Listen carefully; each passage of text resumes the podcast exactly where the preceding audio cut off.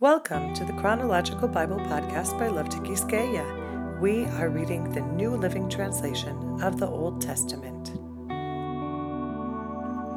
Week 13, Day 3. 1 Samuel, chapter 15. One day Samuel said to Saul, It was the Lord who told me to anoint you as king of his people, Israel. Now listen to this message from the Lord. This is what the Lord of heaven's armies has declared. I have decided to settle accounts with the nation of Amalek for opposing Israel when they came from Egypt. Now go and completely destroy the entire Amalekite nation men, women, children, babies, cattle, sheep, goats, camels, and donkeys. So Saul mobilized his army at Telaim. There were 200,000 soldiers from Israel and 10,000 men from Judah. Then Saul and his army went to a town of the Amalekites and lay in wait in the valley. Saul sent this warning to the Kenites Move away from where the Amalekites live, or you will die with them. For you showed kindness to all the people of Israel when they came up from Egypt. So the Kenites packed up and left. Then Saul slaughtered the Amalekites from Havilah all the way to Shur, east of Egypt. He captured Agag, the Amalekite king, but completely destroyed everyone else. Saul and his men spared Agag's life and kept the best of the sheep and goats, the cattle, the fat calves, and the lambs, everything. In fact, that appealed to them. They destroyed only what was worthless or of poor quality. Then the Lord said to Samuel, I am sorry that I ever made Saul king, for he has not been loyal to me and has refused to obey my command. Samuel was so deeply moved when he heard this that he cried out to the Lord all night. Early the next morning, Samuel went to find Saul. Someone told him Saul went to the town of Carmel to set up a monument to himself. Then he went on to Gilgal. When Samuel finally found him, Saul greeted him cheerfully. May the Lord bless you, he said. I have carried out the Lord's command. Then what is all the bleating of sheep and goats and the lowing of cattle I hear? Samuel demanded. It's true that the army spared the best of the sheep, goats, and cattle, Saul admitted, but they are going to sacrifice them to the Lord your God. We have destroyed everything else. Then Samuel said to Saul, Stop, listen to what the Lord told me last night. What did he tell you? Saul asked. And Samuel told him, Although you may think little of yourself, are you not the leader of the tribes of Israel? The Lord has anointed you king of Israel, and the Lord sent you on a mission and told you, Go and completely destroy the sinners, the Amalekites, until they are all dead. Why haven't you obeyed the Lord? Why did you rush for the plunder and do what was evil in the Lord's sight? But I did obey the Lord, Saul insisted. I carried out the mission he gave me. I brought back King Agag, but I destroyed everyone else. Then my troops brought in the best of the sheep, goats, cattle, and plunder to sacrifice to the Lord your God in Gilgal.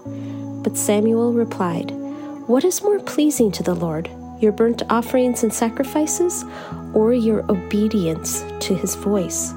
Listen, obedience is better than sacrifice, and submission is better than offering the fat of rams. Rebellion is as sinful as witchcraft, and stubbornness as bad as worshipping idols.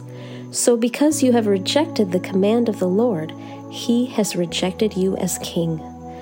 Then Saul admitted to Samuel, Yes, I have sinned. I have disobeyed your instructions and the Lord's command, for I was afraid of the people and did what they demanded. But now, please forgive my sin and come back with me so I may worship the Lord. But Samuel replied, I will not go back with you. Since you have rejected the Lord's command, he has rejected you as king of Israel. As Samuel turned to go, Saul tried to hold him back and tore the hem of his robe. And Samuel said to him, The Lord has torn the kingdom of Israel from you today and has given it to someone else, one who is better than you. And he who is the glory of Israel will not lie, nor will he change his mind, for he is not human that he should change his mind. Then Saul pleaded again. I know I have sinned, but please at least honor me before the elders of my people and before Israel by coming back with me, so that I may worship the Lord your God. So Samuel finally agreed and went back with him, and Saul worshipped the Lord. Then Samuel said, Bring King Agag to me. Agag arrived full of hope, for he thought, Surely the worst is over, and I have been spared. But Samuel said, As your sword has killed the sons of many mothers, now your mother will be childless. And Samuel cut Agag to pieces before the Lord at Gilgal. Then Samuel went home to Ramah, and Saul returned to his house at Gibeah of Saul. Samuel never went to meet with Saul again, but he mourned constantly for him, and the Lord was sorry he had ever made Saul king of Israel. 1 Samuel chapter 16 Now the Lord said to Samuel, you have mourned long enough for Saul. I have rejected him as king of Israel. So fill your flask with olive oil and go to Bethlehem. Find a man named Jesse who lives there, for I have selected one of his sons to be my king. But Samuel asked, How can I do that? If Saul hears about it, he will kill me. Take a heifer with you, the Lord replied, and say that you have come to make a sacrifice to the Lord. Invite Jesse to the sacrifice, and I will show you which of his sons to anoint for me. So Samuel did as the Lord instructed. When he arrived at Bethlehem, the elders of the town came trembling to meet him. What's wrong? They asked. Do you come in peace? Yes, Samuel replied. I have come to sacrifice to the Lord. Purify yourselves and come with me to the sacrifice. Then Samuel performed the purification rite for Jesse and his sons and invited them to the sacrifice too. When they arrived, Samuel took one look at Eliab and thought, Surely this is the Lord's anointed. But the Lord said to Samuel, Don't judge by his appearance or height, for I have rejected him. The Lord doesn't see things the way you see them. People judge by outward appearance, but the Lord looks at the heart. Then Jesse told his son Abinadab to step forward and walk in front of Samuel. But Samuel said, This is not the one the Lord has chosen. Next, Jesse summoned Shimei, but Samuel said, Neither is this the one the Lord has chosen.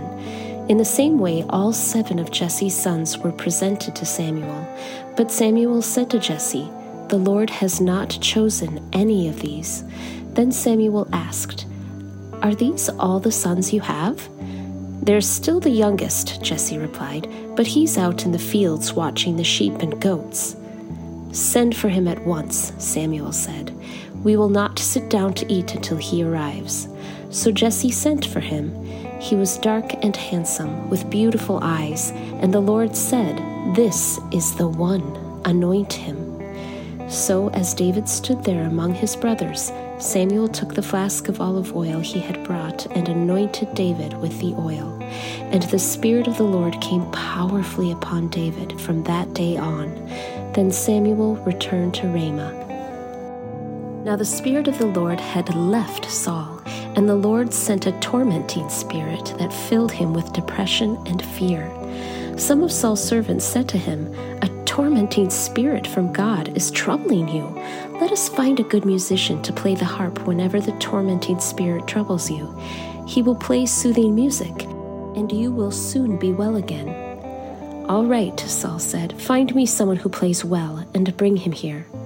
One of the servants said to Saul, One of Jesse's sons from Bethlehem is a talented harp player. Not only that, he is a brave warrior, a man of war, and has good judgment. He is also a fine looking young man and the Lord is with him. So Saul sent messengers to Jesse to say, Send me your son David, the shepherd. Jesse responded by sending David to Saul, along with a young goat, a donkey loaded with bread, and a wineskin full of wine. So David went to Saul and began serving him. Saul loved David very much, and David became his armor bearer. Then Saul sent word to Jesse, asking, Please let David remain in my service, for I am very pleased with him.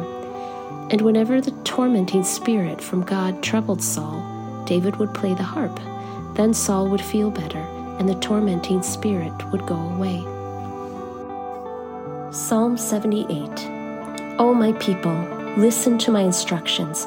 Open your ears to what I am saying, for I will speak to you in a parable. I will teach you hidden lessons from our past, stories we have heard and known, stories our ancestors handed down to us. We will not hide these truths from our children. We will tell the next generation about the glorious deeds of the Lord, about his power and his mighty wonders. For he issued his laws to Jacob, he gave his instructions to Israel. He commanded our ancestors to teach them to their children, so the next generation might know them, even the children not yet born, and they in turn will teach their own children. So each generation should set its hope anew on God not forgetting his glorious miracles and obeying his commands. Then they will not be like their ancestors, stubborn, rebellious, and unfaithful, refusing to give their hearts to God. The warriors of Ephraim, though armed with bows, turned their backs and fled on the day of battle. They did not keep God's covenant and refused to live by his instructions. They forgot what he had done, the great wonders he had shown them the miracles he did for their ancestors on the plain of Zoan in the land of Egypt. For he divided the sea and led them through, making the waters stand up like walls. In the daytime he led them by a cloud, and all night by a pillar of fire. He split open the rocks in the wilderness to give them water, as from a gushing spring. He made streams pour from the rock, making the waters flow down like a river. Yet they kept on sinning against him, rebelling against the Most High in the desert. They stubbornly tested God in their hearts, demanding the foods they craved. They even spoke against God Himself, saying, God can't give us food in the wilderness. Yes, He can strike a rock so water gushes out, but He can't give His people bread and meat. When the Lord heard them, He was furious. The fire of His wrath burned against Jacob Yes, his anger rose against Israel, for they did not believe God or trust him to care for them. But he commanded the skies to open. He opened the doors of heaven. He rained down manna for them to eat. He gave them bread from heaven. They ate the food of angels. God gave them all they could hold. He released the east wind in the heavens and guided the south wind by his mighty power. He rained down meat as thick as dust, birds as plentiful as the sand on the seashore. He caused the birds to fall within their camp and all around their tents. The people ate their fill. He gave them what they craved, but before they satisfied their craving, while the meat was yet in their mouths, the anger of God rose against them, and he killed their strongest men. He struck down the finest of Israel's young men. But in spite of this, the people kept sinning. Despite his wonders, they refused to trust him, so he ended their lives in failure, their years in terror. When God began killing them, they finally sought him. They repented and took God seriously. Then they remembered that God was their rock, that God Most High was their Redeemer. But all they gave him was lip service. They lied to him with their tongues. Their hearts were not loyal to him. They did not keep his covenant. Yet he was merciful and forgave their sins and did not destroy them all. Many times he held back his anger and did not unleash his fury. For he remembered that they were merely mortal gone like a breath of wind that never returns. Oh, how often they rebelled against him in the wilderness and grieved his heart in that dry wasteland. Again and again they tested God's patience and provoked the Holy One of Israel. They did not remember his power and how he rescued them from their enemies. They did not remember his miraculous signs in Egypt, his wonders on the plain of Zoan, for he turned their rivers into blood so no one could drink from the streams. He sent vast swarms of flies to consume them and hordes of frogs to ruin them. He gave their crops to caterpillars. Their harvest was consumed by locusts. He destroyed their grapevines with hail and shattered their sycamore figs with sleet. He abandoned their cattle to the hail, their livestock to bolts of lightning. He loosed on them his fierce anger, all his fury, rage, and hostility. He dispatched against them a band of destroying angels. He turned his anger against them. He did not spare the Egyptians' lives, but ravaged them with the plague. He killed the oldest son in each Egyptian family, the flower of youth throughout the land of Egypt. But he led his own people like a flock of sheep, guiding them safely through the wilderness. He kept them safe so they were not afraid, but the sea covered their enemies. He brought them to the border of his holy land, to this land of hills he had won for them. He drove out the nations before them. He gave them their inheritance by lot. He settled the tribes of Israel into their homes. But they kept testing and rebelling against God Most High. They did not obey his laws. They turned back and were as faithless as their parents. They were as undependable as a crooked bow. They angered God by building shrines to other gods they made him jealous with their idols. When God heard them, he was very angry, and he completely rejected Israel. Then he abandoned his dwelling at Shiloh, the tabernacle where he had lived among the people. He allowed the ark of his might to be captured. He surrendered his glory into enemy hands. He gave his people over to be butchered by the sword because he was so angry with his own people, his special possession. Their young men were killed by fire. Their young women died before singing their wedding songs. Their priests were slaughtered, and their widows could not mourn their deaths. Then the Lord rose up as though waking from sleep, like a warrior aroused from a drunken stupor. He routed his enemies and sent them to eternal shame. But he rejected Joseph's descendants. He did not choose the tribe of Ephraim. He chose instead the tribe of Judah and Mount Zion, which he loved. There he built his sanctuary as high as the heavens, as solid and enduring as the earth.